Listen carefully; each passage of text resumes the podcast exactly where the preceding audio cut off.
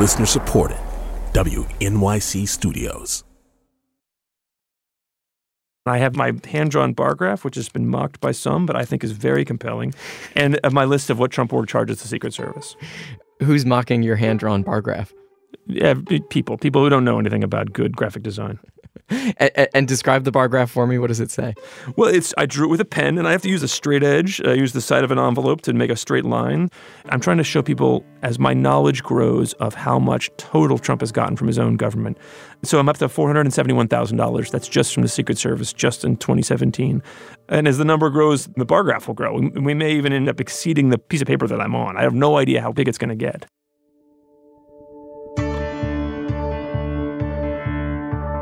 Hello and welcome to Trump Inc., an open investigation from WNYC and ProPublica into the business of Trump. I'm Ilya Marritz.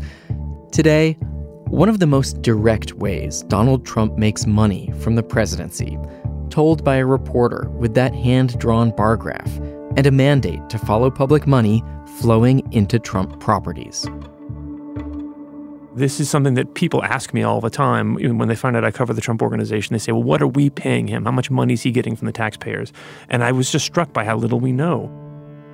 I'm Dave Fahrenthold, and I write about the Trump organization for the Washington Post. We cover the president's private businesses, but also the conflicts of interest and the potential conflicts of interest that they create when he's the president and the head of this business.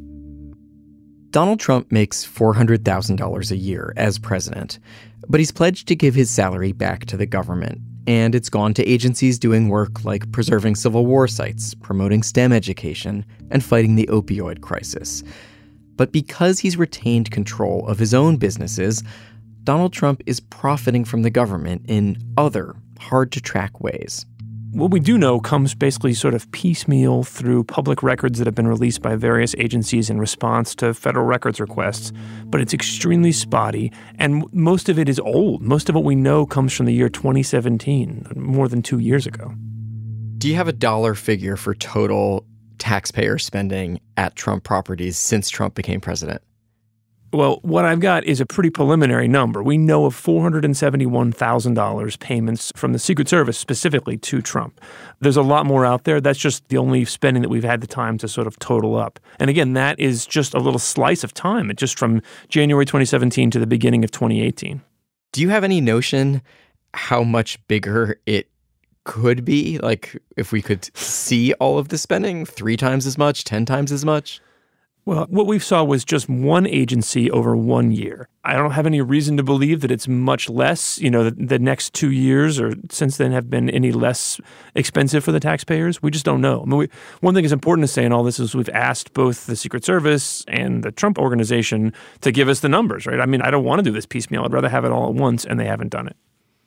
You've been drilling down on one data set in particular, which was obtained by this group called Property of the People last fall. They got it from the Secret Service, and it shows uh, payments from 2017 to the president's properties.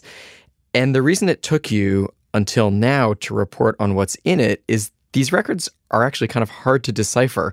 Can you describe what the records are and what you had to do to make sense of it? It is really maddening, and I, I don't mind saying that. So this was something that this group, Property that People, got only after suing, and the, what the Secret Service gave them was records that were just from the first six months of 2017. And what they gave them was just a, a sheet of paper with columns on it, and the columns were date of the purchase, the name of the Trump property where the money was spent, and the amount of money spent. Nothing about which Trump property it was. In many cases, they said it was called Trump National Golf Club, of which there are 11, and they didn't say which one it was. and they said nothing about what they spent. And so we said, okay, well, this is terrible. This is not even a small step towards transparency, but it's all we have. So let's see what we can make out of this kind of Rosetta Stone. And when we dove into it by looking at the numbers, looking for patterns in the numbers, looking at other records, we realized that there was a lot here and that many of the things that were in that sheet were sort of misleading. Many of the payments that were listed as Trump National Golf Club were actually payments to Mar a Lago, which is not a golf club. And so the more we looked into it, the more we could start to understand oh, there's a little bit here. But what you really learned was like, wow, if this is what we're getting for just the first six months of 2017, there must be so much more that we haven't seen yet. So, like, for instance, you used the calculation of sales tax at a particular property to identify what state the expenditure was made in. I'm glad you asked about that because it's one of the few times I've used math successfully in reporting. So we looked at the expenditures on this list, and most of them are in round dollar amounts, but a few of them were not. A few of them had cents attached, and they were all to Trump National Golf Club. We didn't know where. And so we started looking at those numbers and seeing if there were common factors among those numbers. You know, was there any sort of pattern in these numbers that told you anything? And what we learned was that they were all factors of the number 1.06875. And we said, well, what the heck is 1.06875? I could not figure out what, you know, that's not even, uh, you know, it's more than two decimal places, so it wouldn't even be a charge. And finally, I figured out the sales tax in the state of New Jersey in the year 2017 was 6.875%. So when, the reason those numbers were factors of 1.06875 is that they had New Jersey sales tax applied. And once you saw that pattern, you could say, ah, these are payments to Bedminster. You know, what do they have in common? What are we buying at Bedminster? And that was the start of uncovering the payments to Bedminster, which turned out to be that Trump was renting a cottage to the Secret Service for $17,000 a month that was the charge that was sort of obscured uh, in this Secret Service list that we finally figured out what it was. We also started to go back and look okay, well, who else has gotten public records requests uh, from the Secret Service that might match up to this? And we found in the files of this group, Judicial Watch, that sued for Trump's travel records, we found some of the records from Mar a Lago that started to explain a number pattern we saw in the Mar-a-Lago payments, which was they were all in multiples of $650. what's 650? I couldn't figure out what cost $650. It seemed too high to be the rate for a hotel room. But indeed, it was the rate for a hotel room. Once we started looking at other documents from those same expenditures, you could start to match it up and say, okay, they were charging the Secret Service $650 per night per hotel room at Mar a Lago. That's why those payments were in those number patterns. Yeah, so that was really I believe that number was in the headline of your story. Um, and 650 bucks a night is certainly more than I want to pay for a hotel. But is treat yourself, Ilya. Don't sell yourself short. I think even when we stayed at the Trump Hotel in DC, it cost a bit less than that. But we're talking Mar-a-Lago. It's a super nice resort. There's like, you know, pools. There's the sea breezes. I think like a mini golf course and stuff like that. Um, so is 650 bucks a night? Is that high? Well, it depends on what you're comparing it to. And I think if you or I were a Mar-a-Lago member renting a room for the night in the high season in the middle of winter, that might actually be a, a, normal rate. The problem is the Trump organization had already told us, or we thought they had told us, they had already made a public claim about what they charge the government when Trump travels. And they didn't say, well, we charge whatever we can get, or we, you know, we charge what Joe Blow next door would pay. You know, they said, we charged only the cost of housekeeping. What Eric Trump had said, particularly last year, was when my father travels to his properties, government officials stay there for free. This is one other thing that people don't ever kind of give us credit for. Anytime the government comes and, you know, if, if my father travels, people, they stay at our properties for free, meaning like, you know, cost for housekeeping effectively because you actually have to legally charge government something. And then he corrected himself to say, well, you know, or like cost of housekeeping. And the dollar figure he used was 50 bucks. It costs 50 bucks to stay in a Trump hotel room if you're a, government official. So everywhere that, that he goes, if he stays at one of his places, the government actually spends, meaning it, it saves a fortune.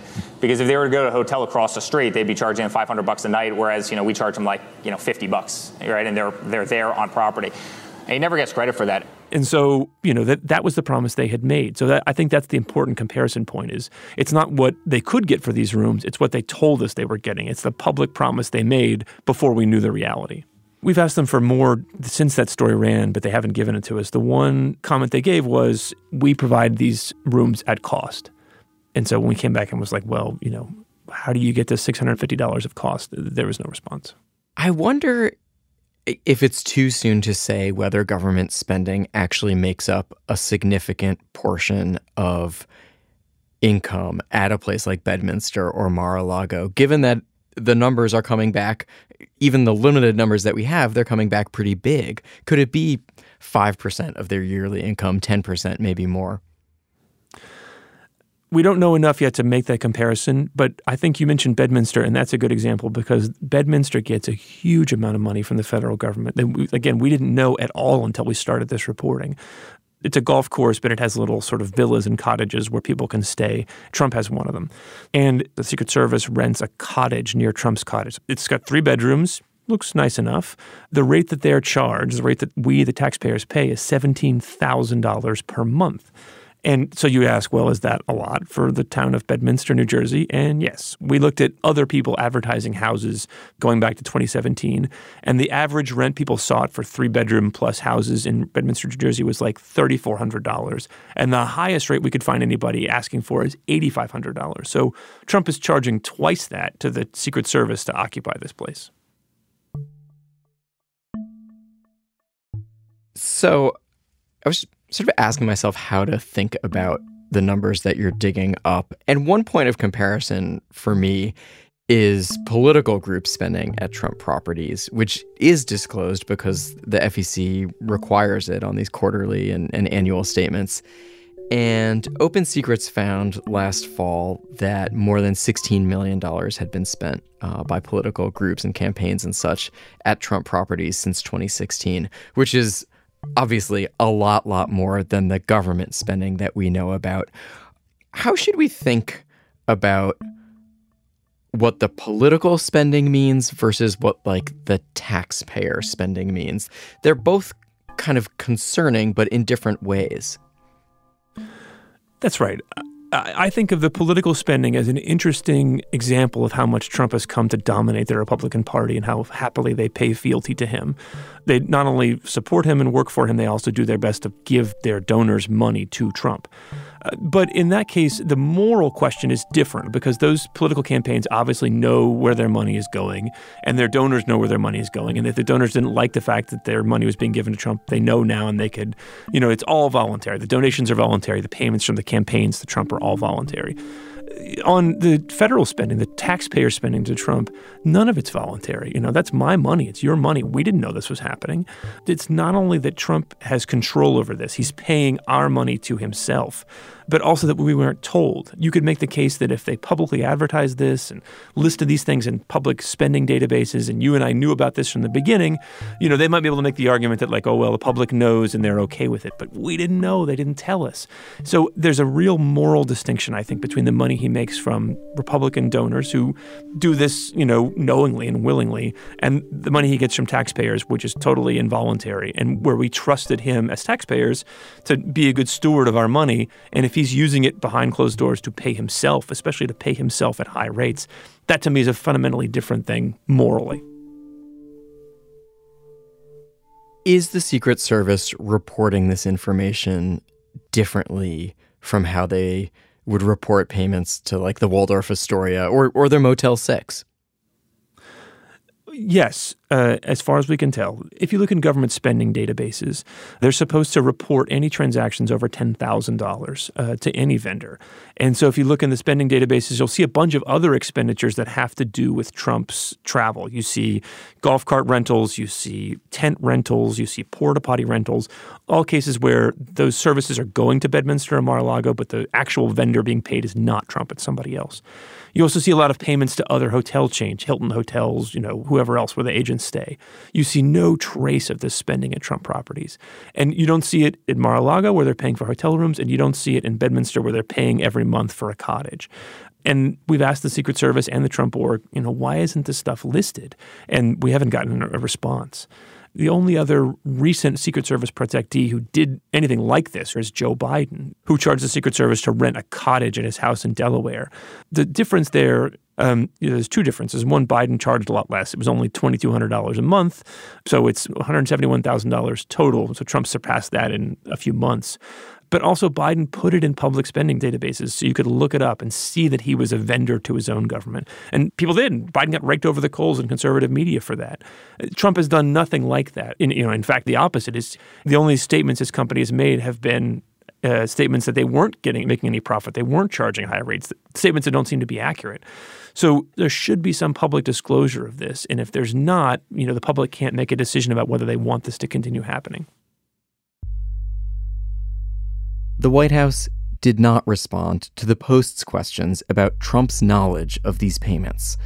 In a statement, the Secret Service said its spending, quote, balances operational security with judicious allocation of resources. The Secret Service did not respond to a question about why its spending at Trump properties was not listed in public databases. Trump Inc. will be right back.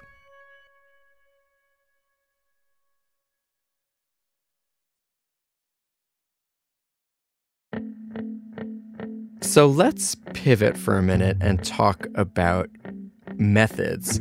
You are a guy who is well known for doing your work on legal pads with ballpoint pens, and you like to tweet out images of your notes. Uh, and I like to get those tweets. I think it's really fun, and uh, re- readers obviously do too. Are you still doing that on this project? Yes. Uh, since we wrote our first story, we've been really open about the reporting process we're going through. So I have a notepad where I've written down all the different rates we've learned that Trump org charged the Secret Service at various hotels in various years. I think people just like to see that because they like to see progress. They like to see how the story's growing.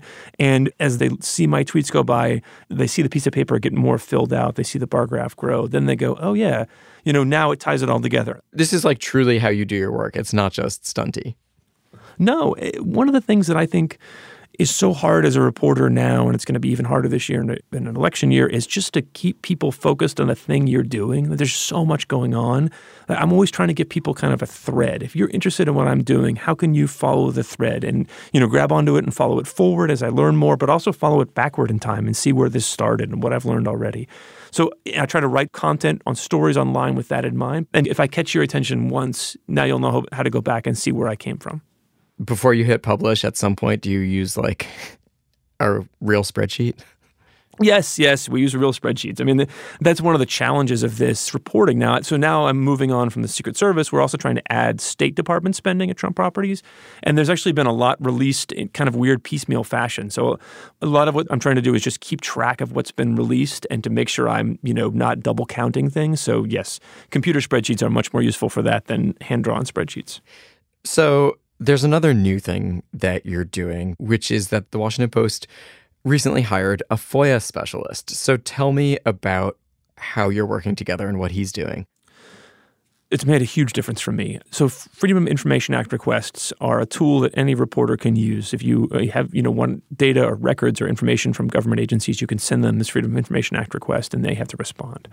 I had had many years of trying to use this tool and many years of failing until we got we hired this guy Nate Jones, who's sort of a FOIA guru, and he's helpful not only in giving you the language to put in your letter so that your legal case is better, but also just an understanding of the dynamics of FOIA. And I really have been surprised by this. And one of the things that I've learned is that so often reporters send in requests. You show me all the transactions that you have made, you know, you, the Secret Service, have made between yourself and the Bedminster Golf Club between these dates.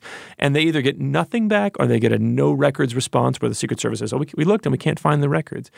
I always took that as kind of the end of the story. And it, in fact, no, there, there's something like a, you know, we call a, a, look harder appeal. If they say they can't find records, you're like, no, no, look again. And you can say, look, really? You know, some people have already, you've already given records about this to somebody else. And you'll be surprised at how, like, the first response, they're like, oh, we didn't find anything, is, it seems like in many cases, even when they say that, when you appeal, they do find something. Can you tell me about some of the requests that you have out right now?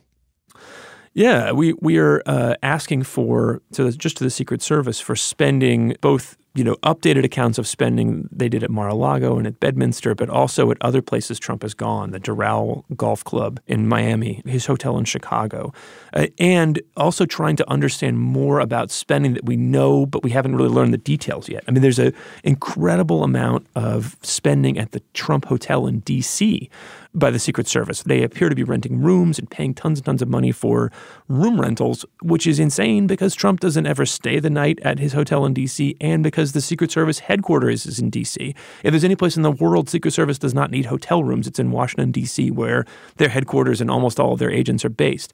So why are they spending all this money on hotel rooms at Trump's property? We know that they're doing it, but we don't know why, and we don't know what rates they're being charged. So I filed a couple more FOIAs to try to figure out, you know, what is behind this spending spending. All I know is the dates and the dollar amounts. I want the receipts. Do you have a sense at this point, more than three years into Trump's presidency, how much of an interest Donald Trump himself is now taking in his businesses? I don't really have that. I mean, obviously, he still owns his businesses, but he says he's given away day to day control to Eric Trump and Donald Trump Jr., although Donald Trump Jr. does not seem to be doing very much at all with the business these days. He's basically a politician himself. You know, there, there are some important things happening with the Trump organization. Some of their businesses, like Doral and the Chicago Hotel, are doing quite badly. Their hotel in, the, in D.C. is actually up for sale, which they don't really sell things. So it would be one of the biggest transactions the company's done in many, many years they say that you know they, that Trump doesn't have involvement in day to day decisions, but they've always left open the door that he would be asked about major decisions. So, does anybody go to Donald Trump and say, "Should we sell the DC hotel? Should we accept this bid?" I don't know, and I'd love to know the answer to the question, but I don't know. I want to ask you about something a little bit bigger picture. And I keep thinking back on this story that we at Trump Inc. reported about a year ago on government spending at Mar a Lago. And this was focused on the State Department and a visit by China's leader, Xi Jinping. It was actually Derek Kravitz, the reporter, who uh, used information obtained by Property of the People. And sort of the sexy part of that story was about this $1,000 liquor bill, this bar bill for White House aides who evidently had a really fun night one night. Uh, so we learned that that can happen. But just looking at that receipt, actually, yeah. Yeah. So when the State Department couldn't or wouldn't pay that bill, the White House stepped in and they paid the bill. Are you looking at White House spending? Is there even a way to look at White House spending at Trump properties? Uh, it is hard. I we are looking at that, and I have not really learned the limits of that yet. I'm looking at the State Department now, just because a lot of records already exist from the State Department, including the ones you referenced. But I'm not sure what else is gettable from the White House. But that is certainly on my list. And the bill you referenced um, is an insane sort of thing that the White House aides lock themselves up in a bar, kick out the wait staff, drink $1,000 worth of liquor, and then send the bill to the government.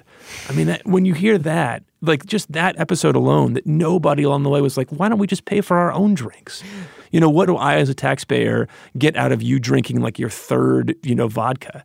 Like the idea that no one in the Trump organization or the Trump White House saw that and was like, why are we making the taxpayers pay for this? No matter which taxpayer bucket it comes out of, State Department or White House, like that everyone was like, yeah, the taxpayers should definitely pay for these 17 shots of whatever vodka.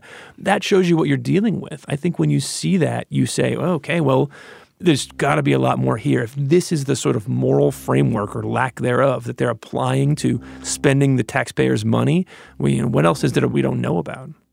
House Democrats recently sent a letter to the director of the Secret Service, and the first part of the letter is basically a recap of your recent story about how the Secret Service is paying what appear to be high rates for hotel rooms at Trump properties and other such expenses. And as I read the letter, I felt this rising indignation because even more than it's your job to figure this out, it's their job to get answers. It's Congress. Congress has oversight of yep. federal agencies. Mm-hmm. Why have they been so ineffective in this realm? Well, I think it's a much more difficult oversight challenge for them than it has been in the past. So this is a, a, situation where they are used to asking agencies for information and getting it, you know, if not right away, eventually, because they have that oversight power and just because that's what you do. At some point, this is kind of an honor system. But what I think we all learned, and Congress seems very slow to learn, is that President Trump uses honor systems his advantage. He has always seen honor systems as kind of a head start. So this is another honor system that he's just, you know, hasn't complied with and he's gotten a huge advantage. So his administration has not complied with requests from Congress, especially for Democrats when they weren't in power and now that they're in power, not really then either. So that that is a challenge that Democrats are dealing with. That said, Democrats have been some of them, not all of them, have been very slow to sort of respond to that. I think of the committee that oversees the Trump Hotel, which is owned by the US government. Trump leases a government owned building. They have gotten nothing from the government about what Trump Hotel makes, what they pay, anything about foreign customers, really anything. They just gotten stonewalled. And the response is like two years later, like, well, we're, we're going to send it a subpoena any day now. You know, when we ask them, well, you know, you fund these people, can't you just cut off their funding or tell them you're cut off their funding unless they give you the information you want? It was like, speaking a foreign language. They didn't see that as a possibility at all. And I think until they apply that kind of power to Trump, he's not going to respect an honor system. He respects power, and they don't seem willing to do it.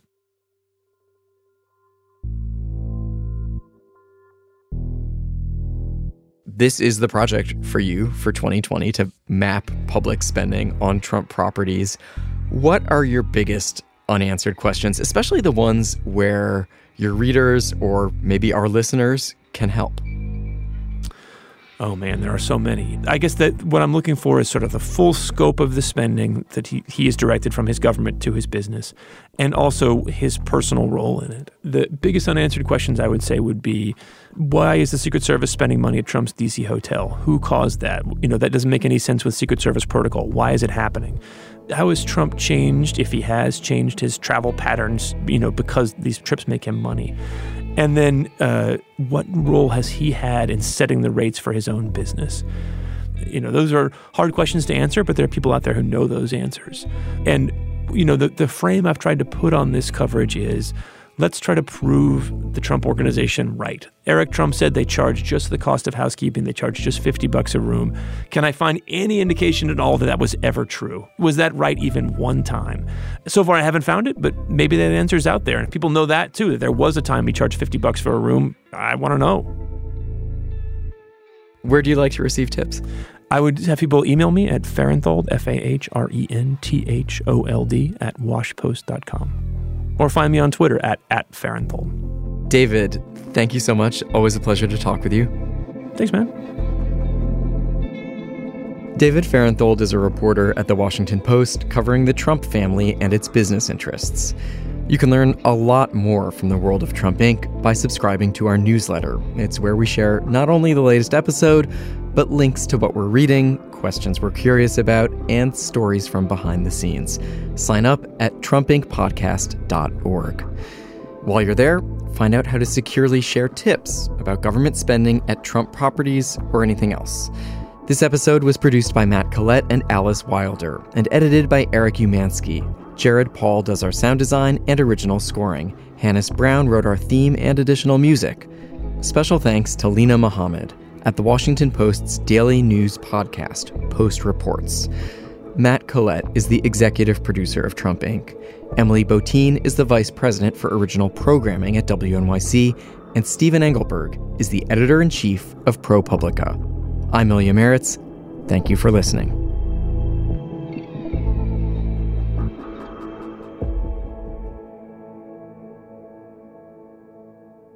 Like the night of my wedding, we stayed at a Ritz in Boston. That must have been expensive. My wife's parents paid. I, I don't know. I've never spent $650 in a hotel room, even close. I would definitely remember that. You're a very thorough guy.